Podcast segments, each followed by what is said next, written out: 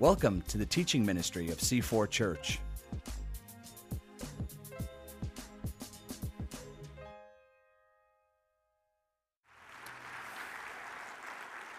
And so, on behalf of uh, C4 family, we want to welcome all of you and you online to our new main series for the year out of the book of John. And if you've got your Bible this morning, physically or virtually, we'd love you to turn to the Gospel of John, chapter 1, and we'll begin together. You know, we have four biographies of Jesus' life, four that give us unique insights to the one that we love and worship or we're seeking after. Matthew came along and he wrote that Jesus is king, so worship him. Mark wrote, Jesus is the servant of all of us, so we should follow him. Luke, Dr. Luke, came and said, This is the only person who's ever lived or ever will live who's without sin, so let's just be like him. But John, but John comes and says, Jesus is God with skin on. Believe in him. Do you know that John uses the word believe 98 times in his gospel? There's a reason why. I want you to hear his heart this morning, to see his passion, feel his devotion, sense the urgency he had for his church and our church, the Holy Spirit's urgency he had for his world in his day and our world in our day. Why did John write this? In the second last chapter of John, he says these words in John 20, 31. But these are written that you, and you, and you, and you might believe that Jesus is the Christ, the Son of God, and that by believing you may have life in his name. He calls us to say yes to Jesus as Messiah. Jesus is the only Son of God. And yes, and by trusting in Him, we get eternal life. And by His love and His work and by His very personhood, we get changed. But that's the end of the story. We need to start at the beginning, the very beginning. John, as the video so brilliantly articulates, doesn't start where most others do. John doesn't begin his conversation where we expect him to. See, John pushes us to a very different place. He pushes all of us here this morning and online, whether we're not seeking or we are seeking, whether we are a new Christian or maybe you're a lifer. He's asking us to really see if we believe, and he does this in this very first verse. Like Joanna said, it's Christmas time again the season where we celebrate the coming of Jesus. But John doesn't even start at Christmas. John doesn't go to Ancestry.com like Matthew does and goes back. He, he, he doesn't even start in the Old Testament, he goes somewhere else. As I preached four Christmases, Christmases ago to our community, before the wise men and before gold and frankincense and myrrh, before the star and before Jesus was presented in the temple, before the song of Simeon and Mary and Zechariah, before the room, there was no room in the inn, before the birth of Jesus himself, before shepherds and choirs of angels, before Gabriel shows up to Mary and Joseph, before the Holy Spirit came and lightened on Mary and did that unbelievable act. Where was Jesus just before? Did he exist before his birth, before he was even conceived in the womb, or was he created? Who was Jesus before the manger? Who was Jesus before Mary? Who was Jesus before the Old Testament? Who was Jesus before, well, everything? The answer is central to everything we hold dear, and actually is the linchpin or the key to believing. Hear the word of God this morning, John 1 1. In the beginning was the Word and the Word was with God, and the Word was God. These words should throw all of us back to a time when time was invented, when all life came to be. See, the very first verse in the Bible is so very similar. In the beginning, God created the heavens and the earth. Before, before space, before time, before matter, before all things in what we call eternity past, before the clock had started ticking, before was God. And in that eternal place, he started the largest artistic project that would ever be. Out of nothing, God created. At that moment, at the beginning of the universe, at the root of the universe, it says that the Word was with God. And as we're about to see this morning, the Word is Jesus Himself. Now, do you see that little thing there in the beginning? God created the heavens and earth. Go, go to the next one, John 1 1. In the beginning was the Word. Was. In Greek, that reads like this He continually was. So actually, it reads like this In the beginning, continually was existing the Word. Or as one scholar wrote, Jesus always was wasing. Okay? In other words, Jesus has always been. Jesus is the Word.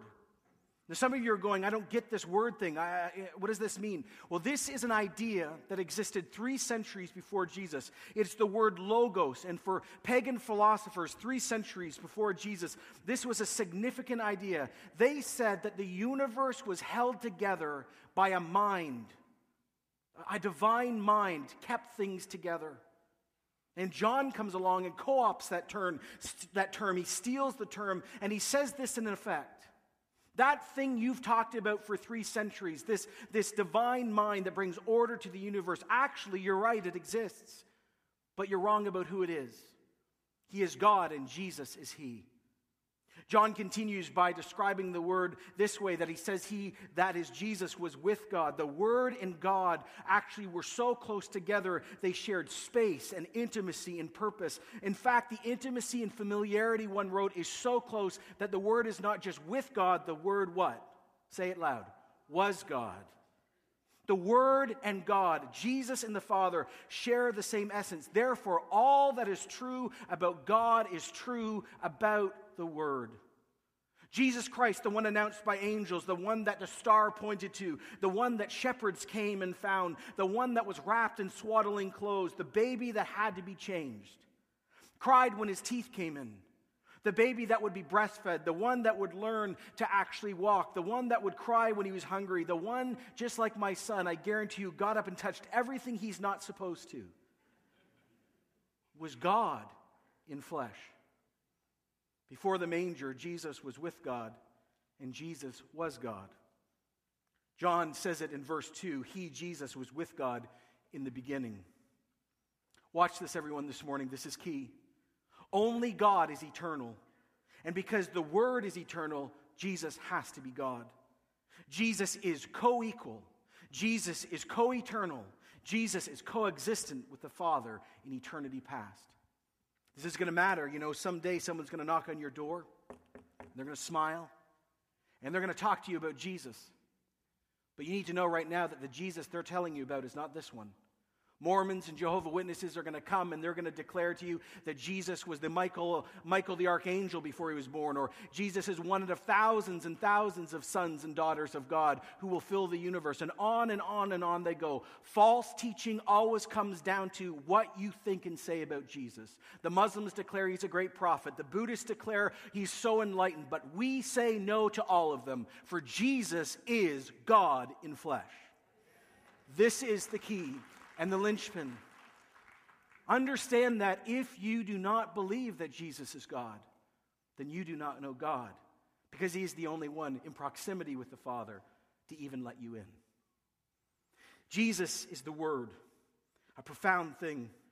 But John moves us quickly from pre existence to beginnings. The story of creation, he moves us from the not created to the created. Only God does not have a beginning. All of us, all of creation does. And it says in verse 3, verse 3 that through him all things that were made, without him nothing was made that has been made. The first act where God reveals himself is in the act of creation. The Father created, but he did it through his agent, Jesus. Jesus is the agent of creation. Do you know that there's about 100 billion stars in the average galaxy? Did you know that? And you know that scientists tell us that there's probably 100 million galaxies that we know about in known space right now? That means that there are 10 octillion stars. No, I did not invent that number. It's real.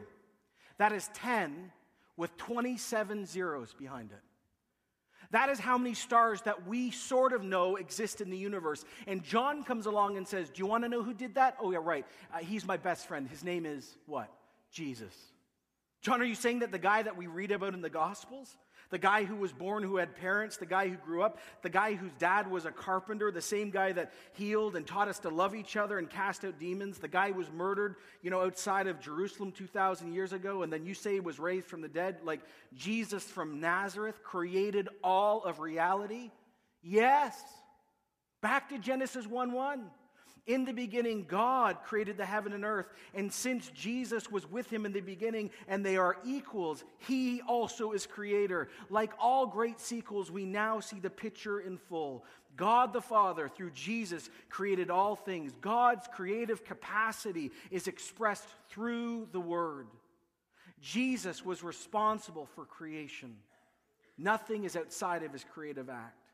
The universe, my friends, is not eternal but God is. The universe is not random, but God has interfered and He has created an amazing universe because He is artistic and He is loving. This is God's world, not ours. And God, by the way, did not create us because He was lonely. Can I say that again?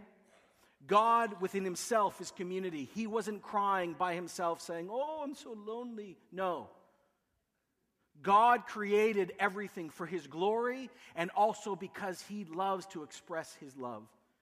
In a healthy context, and I mean that sincerely, in a marriage where a husband and wife come together and they're intimate with each other sexually, it is one of the greatest acts, of course, that Scripture talks about in mutual submission and sharing and love. But also, when we choose to have children, that is done through that act. And the reason why we should have children, again, in a healthy way, is not only because we want to procreate, but because we want to express love to a next generation. Where do you think that instinct comes from? God. John doesn't stop there. He writes in verse 4 In him, that's Jesus, was life, and the life was the light of people. Jesus, being God, being love itself, is actually living life and living light, and it's meant for us. Life now and life forevermore. Let me tell you, as we go through the book of John, whether you've read it a thousand times or never, there are two grand promises in the book of John about life. Jesus promises us a life in this life that is full and abundant. It doesn't mean you won't be sick. It doesn't mean you won't struggle with depression. It doesn't mean that you won't go through terrible things. But He does promise that you will have life and life in the full. You will have purpose. You will never be alone. You will be forgiven. You will be given community, and you will begin to see what is coming. We have purpose as Christians, even in drudgery, because Jesus has given us life in the now. And He also promises us eternal life. For God so loved the world that he gave his one and only Son, that whoever believes in Jesus, the Word, will not die, but will have everlasting life. If you want to know what Jesus' mission statement is, here it is He has come to give life to a death filled world. Jesus is light, and Jesus is life. This is so powerful so clear, so magnificent, so personal, so transcendent, but then we are tragically, tragically thrown into sin. Verse 5 The light shines in the darkness, but the darkness has not understood it. It's interesting, you know, understood has two meanings, and John picks this on purpose. If you're a note taker, write these two down. Understood means grasp or overcome. L- let me break this down because it's key to understand this. First of all, John says that Jesus, the light of the world, has come into the world, but the darkness has not understood it. We could not grasp it. Not us, not our religion, not our good works, not our nature, not our education, not our technology. We can't get back to God, let alone have a relationship with Him, because we sinned and walked away, and there is great opposition naturally in us towards God. That is why it says we cannot understand. Our mind cannot grasp. Why? Because we're dead. Ephesians 2 1 As for you, you're dead in your transgressions and your sins. Let me try to break it down this way. I was watching a video this week that was helpful, and they used the image of a Christmas tree for humanity. I just had to throw that in there. Is yours up yet? Mine's not. It will be this weekend. Okay. Christmas tree. So, do you think about a real Christmas tree? Should you walk into a forest and you take an axe or whatever you take with your family and you cut it down? You remove it from its natural habitat. You remove it from life and light. Think about it. You remove it from its roots. You kill it. Sorry, everyone, you're killing. You kill the Christmas tree and then you drag it to your car. Hopefully, it's a happy moment. I don't know. With your family, you drive it home. That's why we do artificial in our house. Anyway, you drive it home. And then you cover it with beautiful ornaments and lights. But it's dead. See, that's the picture of humanity. It smells nice for a while, it looks okay, you try to sustain it with some water, and we cover it with unbelievable ornaments, but it's dead. That is the symbol or the great idea of humanity. We are dead spiritually, covered in all sorts of beautiful things, trying to mask our real reality. We've been cut off from light and life, and we're actually really pretty on the outside and we're dead on the inside. We cannot understand Jesus because we are not just sick, we're dead. But there's another meaning, a double entendre. I love this. John also says that the light has not been overcome by the darkness. You see, as Jesus enters the world, this is a hostile act. Christmas is nothing but a divine invasion into the hostile world called the demonic. And the demonic hate Jesus so much because they want to own us. What does it say in Scripture? It says in 2 Corinthians, For the God of this world has blinded the mind of unbelievers so they cannot, they cannot understand Jesus or his gospel. And so the light comes in, and no matter how much they try, they cannot overcome the light. Why? Because Jesus is living light and living life. And even at Jesus' murder, the demonic just don't win.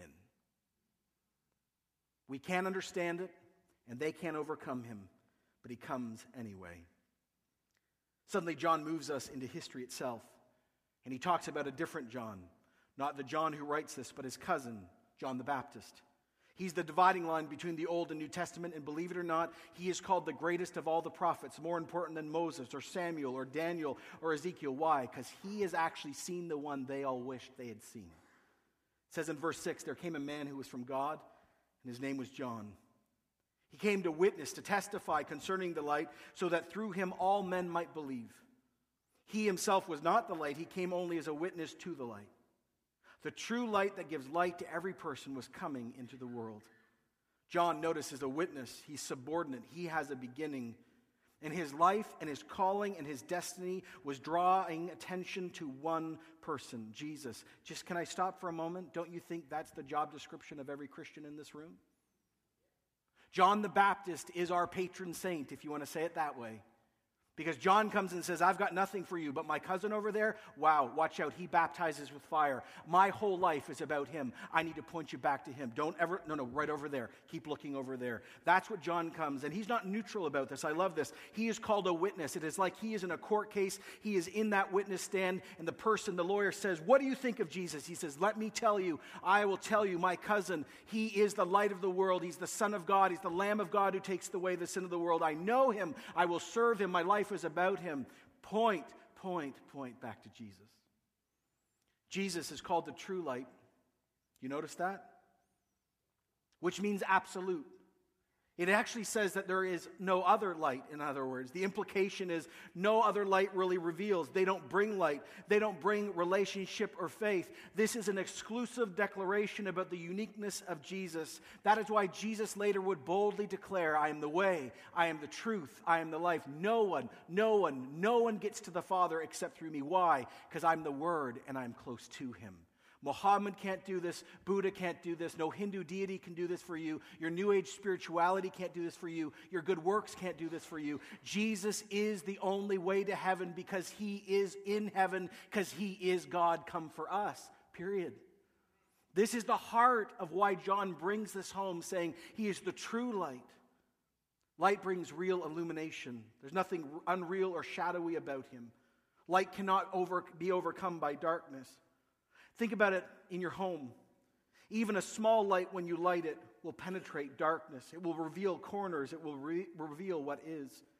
In World War II, at the height of the bombing raids in London, if you know the story, there was mandatory blackouts because uh, bombers, if they could see light, could be either led to their target or just bring destruction.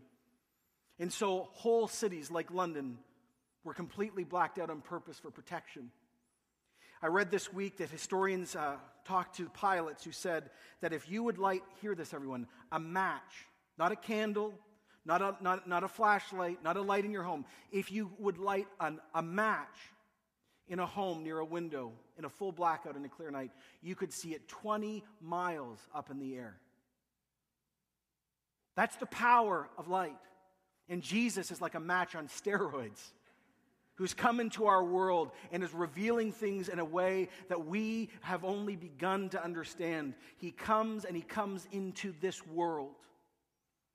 You know, when we read the word world in the book of John, we think about the ball called the world that we live on, but that's not what it means. It's mentioned 78 times in the book of John. And when you see John use the word world, it actually means the hostile, rebellious environment where God is not welcome. It's not a positive term, it's negative. So when you read things like, For God so loved the world, suddenly the power and the profundity of his love gets stronger and stronger because he's choosing to come into a place that he's not welcome, into a place that's not actually for him. The world is not endorsed saying we're okay. Or, no, no, Jesus comes into this. And he doesn't just do a 24 hour drive by or some fleeting visit, he comes to live.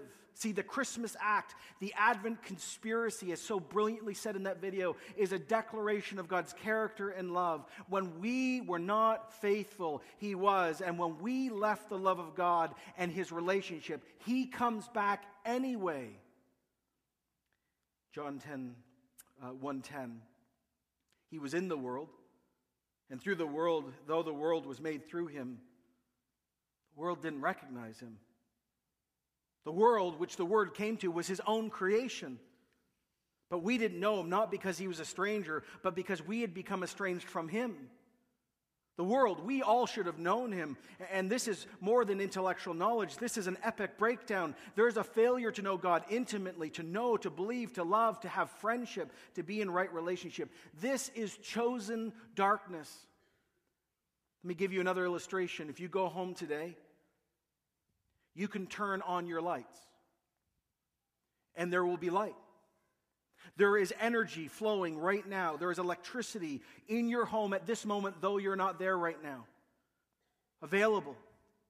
And when you walk home, if you flip on a light, there will be light. But this is what John is saying that the world has chosen, though the light and life and energy is pulsing all around them. We have said unanimously, I and we will not say yes to you. We will not turn the light on. The world did not recognize him. But even more painful, he came to those which were his own, but they did not receive him. One thing I'm cherishing these days in my life is my children. and I love when my children greet me. I know this won't always happen. I was a youth pastor a long time. But I love that when I come in to my home, they, they receive me. You know what I'm talking about? They, they run at you and they say, Daddy, we're just so glad you're home. And they, they hug me, and I'm like, Yeah, okay and, and they kiss me and then they want things. That will, you know, that will grow. That's going to grow when they're 13, I know. But they receive me, and I was thinking about this when Emma or Hannah, well, Noah just speaks in tongues and looks at me. I don't, he, I don't know. He, he smiles at me, but, but they receive me. And there's nothing more powerful. You know what I'm talking about, whether you have kids or not. There's nothing more powerful when you come into a place where you have a friend or, or, or, or, a family member and there's no tension and weirdness and all that garbage, and you walk in you're I'm so glad you're here. That's what receiving really is. And Jesus comes to his own people, the Jewish nation, those who had the Old Testament, those who had the prophecies, those who had been waiting for him. They're still today praying for his return at the Wailing Wall right now, and they missed him because they didn't receive him either. Religious leaders of his day said, No, you are not the God of Abraham, Isaac, and Israel. Most did not believe, most still do not believe, but some, not all, Jew and non Jew, welcome him home. Here, one of the greatest promises over your life, if you're a Christian here this morning or online. Yet to all who receive him, to those who believe in his name, he gives the right, he gives the ability, he gives the power to become a child of God. Children not born of natural descent or human, uh, husband's human decision or husband's will, but born of God. God gives the right, God gives the ability, God gives the authority, God gives the capacity for us to walk with him again. Yes, we are all children of God in the sense we're all created by God. Every human, all 7 point what billion of us are, but we are not all fully children of God. Be offended this morning, but hear the truth. Only those that believe, only those that trust, only those who rely and have connection with the living word, those people are the true children of God. Because of them? No, because of Him.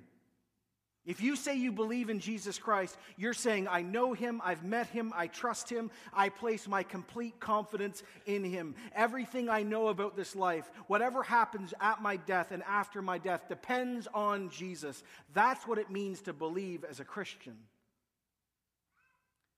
John now brings us into history again for a moment. He brings us to Christmas. He has one of the shortest versions of it, and it reads like this the Word, became flesh and made his dwelling among us. And we have seen his glory, the glory of the one and only who came from the Father, full of grace and truth. The Word became flesh. The Word did not just appear human, he was human, fully God, fully human. The Word was sitting in Mary's arms, and he really was a human being. Jesus, who is eternally God, is also now a human. And I love that word dwelling. Do you see that word dwelling? Jesus came, it says in Greek, and pitched his tent among us. That word dwelling comes from the Old Testament when Moses used to walk with the people of God and he set up a holy tent called the tabernacle, which meant dwelling. And Moses would walk in and he would talk to God as a friend speaks to a friend, mouth to mouth, and there was a proximity. And now, what John is saying, what you saw in the tabernacle and even in the temple, is now null and void. Why? Because Jesus has made his dwelling among us, and the glory of the cloud and the glory of the Father and the glory of the fire is in and around and through Jesus. Jesus. If you want to meet the living God, mouth to mouth, in proximity, face to face, look and call upon Jesus, and you will know the God that Moses used to speak to alone. He has pitched his tent, and the glory of God is now found in him. That is why we included this in this video, and, and we talked about it, and we're going to talk about it. What is one of the best names of Jesus at Christmas? Emmanuel. What? God with us. And Jesus is full of grace and full of truth. Jesus comes and he's full of mercy and love and he's radically forgiving and he shows up and he gives us things we don't deserve and he hangs out with us when we never think he should and he is profoundly close. He becomes a brother and a friend, but also he is Lord and Master. He is truth. You know, the problem with truth is truth, right? The problem with truth is it never lies. So many people want Jesus as grace, but they don't want him as truth. Because the truth is about Jesus is that when he shows up, even as you've walked with him for a while, he will refuse to lie to you about where you're at. He'll always tell you the truth.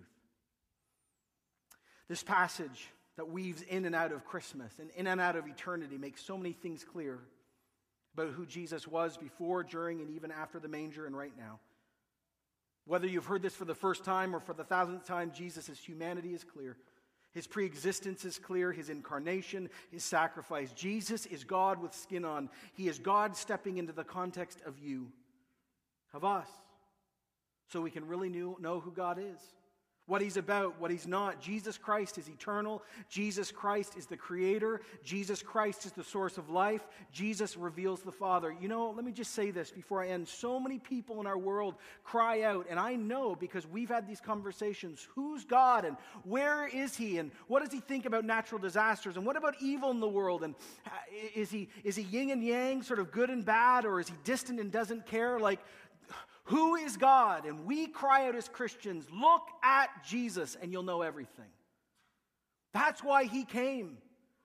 So we could have the clearest picture of who God is. Jesus, if you want to know who God is, just keep reading the story of Jesus and you'll know God. For Jesus was with God and Jesus was God. Jesus' is coming is the grand answer to the question Does he care? Is he involved? Is he loving? What is he going to do? If you're a person here today or online, and you are not a Christian, or like I say sometimes, you have the title Christian, but you know you're not a real follower. There's nothing hidden from you today. There's no fine print. There's no part two. Jesus is God. Jesus is the only true light. Jesus is the only one that darkness cannot overcome, and He's the only one who can overcome your darkness. Jesus is the light of the world, God coming for us when we couldn't get to him. And the reason why Jesus came was to die so we could have life. St. Augustine, hundreds of years ago, wrote this listen closely. The maker of man became a man, that he, the ruler of the stars, might be, nour- might be nourished at a breast, that he, the bread of life, might be hungry, that he, the foundation, might thirst, that he, the light, might sleep, that he, the way, might be wearied by the journey that he, the truth, might be accused by false witness, that he, the judge of the living and the dead, might be brought to trial by mortal judge, that he, justice, might be condemned by unjust people, that he, discipline, might be scourged with whips, that he, the foundation, might be suspended on a cross, that courage might be weakened, that security might wound, be wounded, that life might die.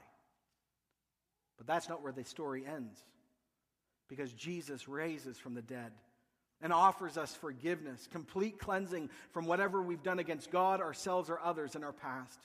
That is unimaginable mercy. And it's only possible because the Word who was with God and is God came into our world. I ask you this morning, as someone who does not know Him yet, will you believe? Will you receive? Will you recognize? Will you let him dwell? Will you let him pitch a tent in your heart? Do you want hope? Do you not want to be alone anymore? Do you want forgiveness? Do you want both guilt and shame to be overcome? Do you want to be a child of God in the full sense? Well, then, will you confess him? Will you say yes today that he is the Son of God and God in flesh? Do you want eternal life? Do you want light in your life? Then confess him as Savior and Lord. And in this beginning of a Christmas season, surrender to the baby that grew up and died and rose for the sins of all of us. Or maybe I'll put it this way for you Do you want a new beginning? In the beginning, God created. In the beginning was the Word. At this moment, let me declare to you this can be your new beginning.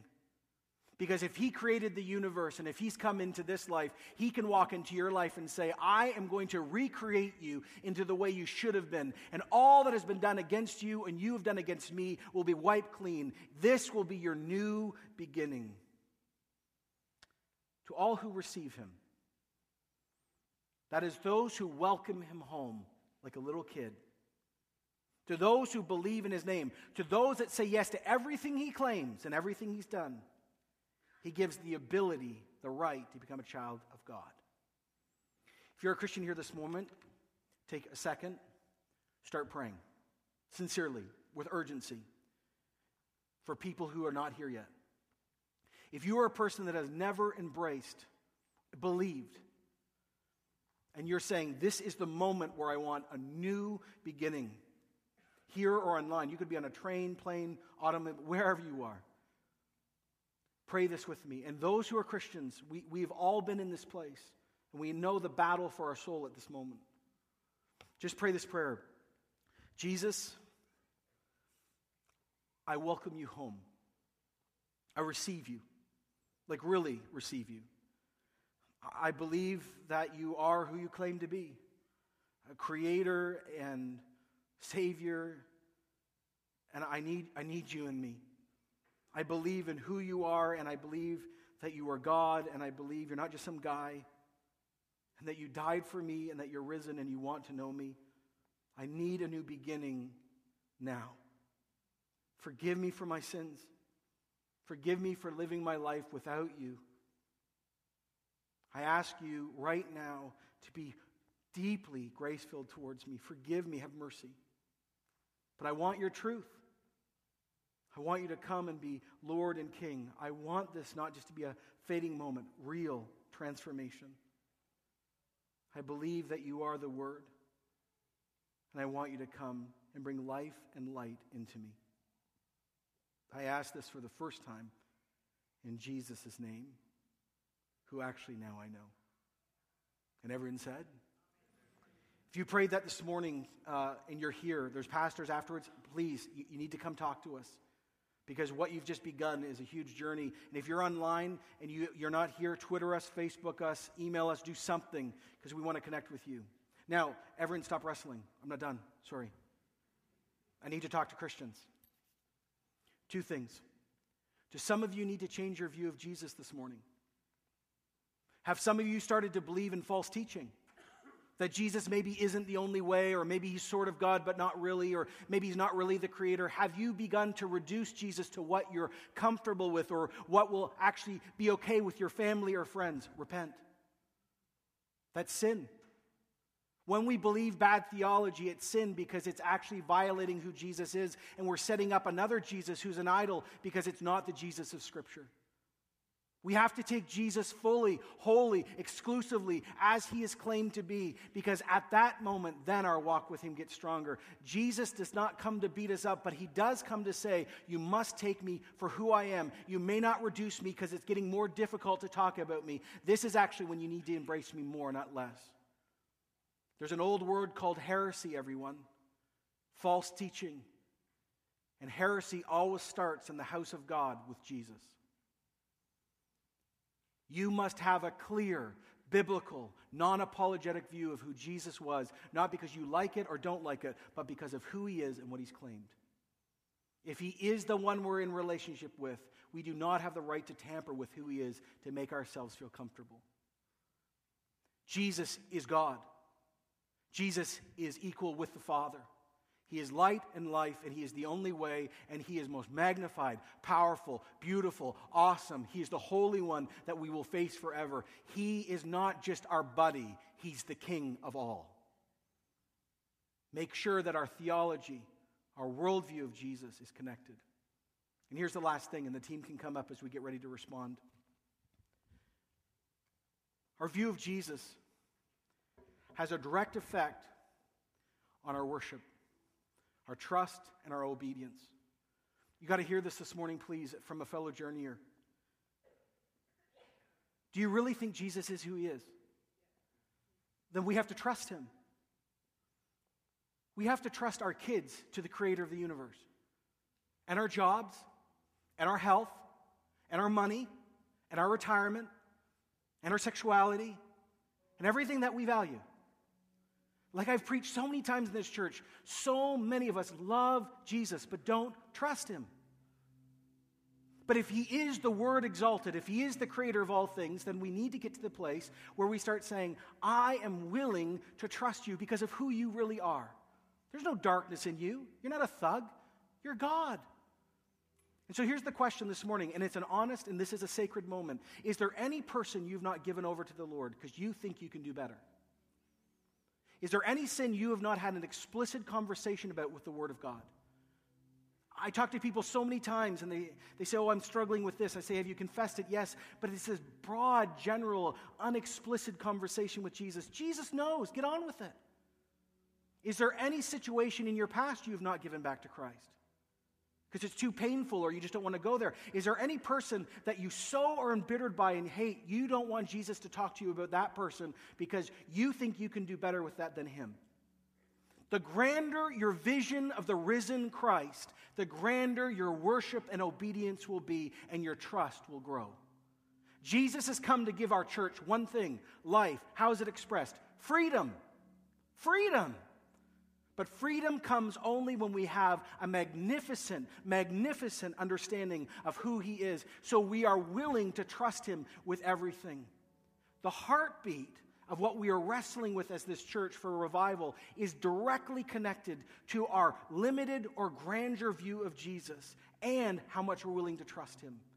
My cry for you, is, my friends, is this we must go before Jesus, acknowledge who he is, and say, I will trust you with everything. And if you've never done this, I'm saying go home with your iPad this afternoon or a notebook and literally write out every place, every person, every space you do not want to have a conversation with the Word and say, I'm now ready to have it. And watch him show up and watch your freedom go up and watch your worship explode.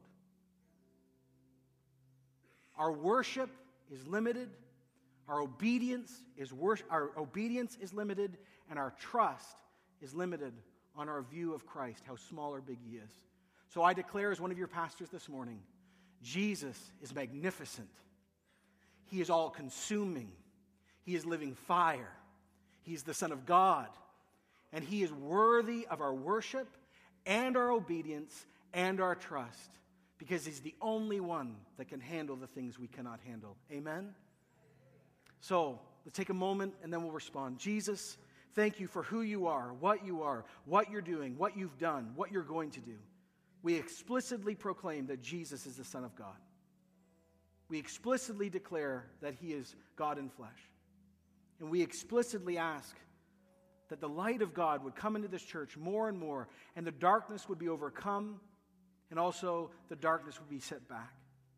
And Lord, now as we respond in communion, a very appropriate place, we pray that you'd bless these elements, this bread and this juice that symbolizes your death and resurrection. And we pray you'd come and meet your people at this moment in any way you must. Lord, take a moment, we take a moment to ask forgiveness of our sins. But we, we are so thankful that you, you came into this world and pitched your tent so you could die so we could have life. And we join with the global church right now, millions of people who have just taken or are about to take communion, and we say, Thank you, Jesus. And we do this now in Jesus' name. Amen. If everyone could stand as, as elders and others are going to come serve us, I want to remind all of you again that you are welcome to communion if you are a Christian. If you're not a Christian yet, please don't take this because you do not know the one it symbolizes. But if you want to become a Christian, great place to do it. But I also want to say this morning, too, that at these critical moments, we give above and beyond. You see these boxes here? And this is where, as a community, beyond our regular giving, we give generously to the poor and the widow and the orphan among us so we can keep helping people physically, emotionally, and spiritually. So I'm asking you again, with a deep generosity, to come worship Jesus at his table to be reminded of forgiveness, to declare who He is, and to give generously this morning so we can keep showing people the love of Jesus. Do you agree? Okay, then come forward and let's prepare to encounter Him. Thanks for joining us today. If you want to know more about C4, get connected to the life of the church, or give to the ministry, visit our website at www.c4church.com.